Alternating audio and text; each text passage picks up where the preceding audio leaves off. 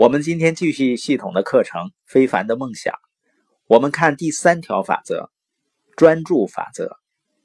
人们失败的最大原因是缺乏专注。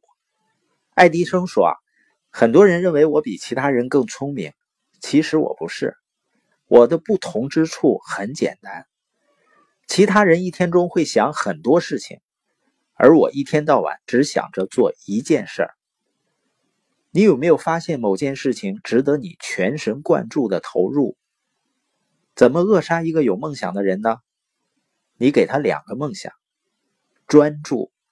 如果你失败了，如果你失败了，那将会是有第三个声音分散了你的精力和时间。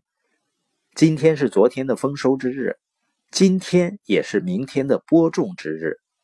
上帝给了你今天来创造一个将来。所以今天是一份礼物，你可以用来决定改变。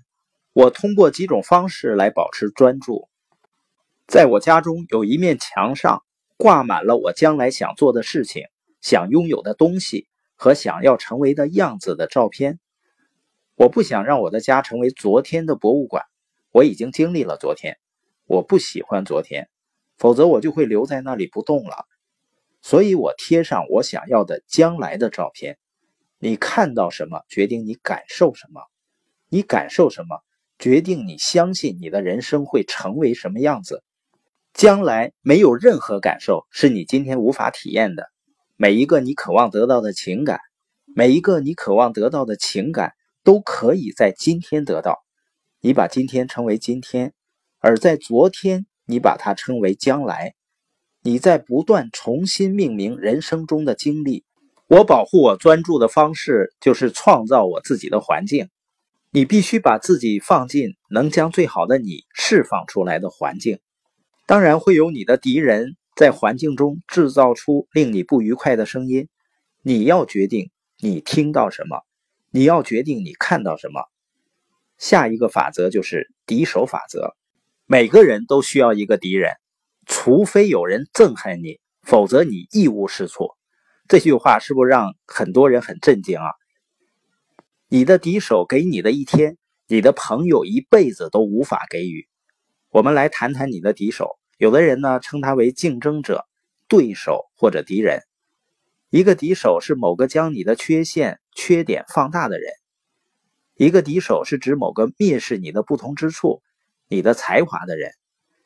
一个敌手是指某个在背后削减你的影响力。或者你的才华的人，敌手不是阻挡你成就伟业的一面墙，敌手是指引你成就伟业的大门。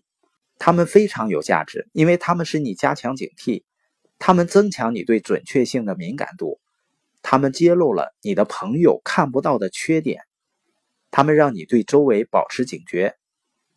当一个敌手走进你的生活，你的将来就开始了。为拥有敌手而兴奋吧。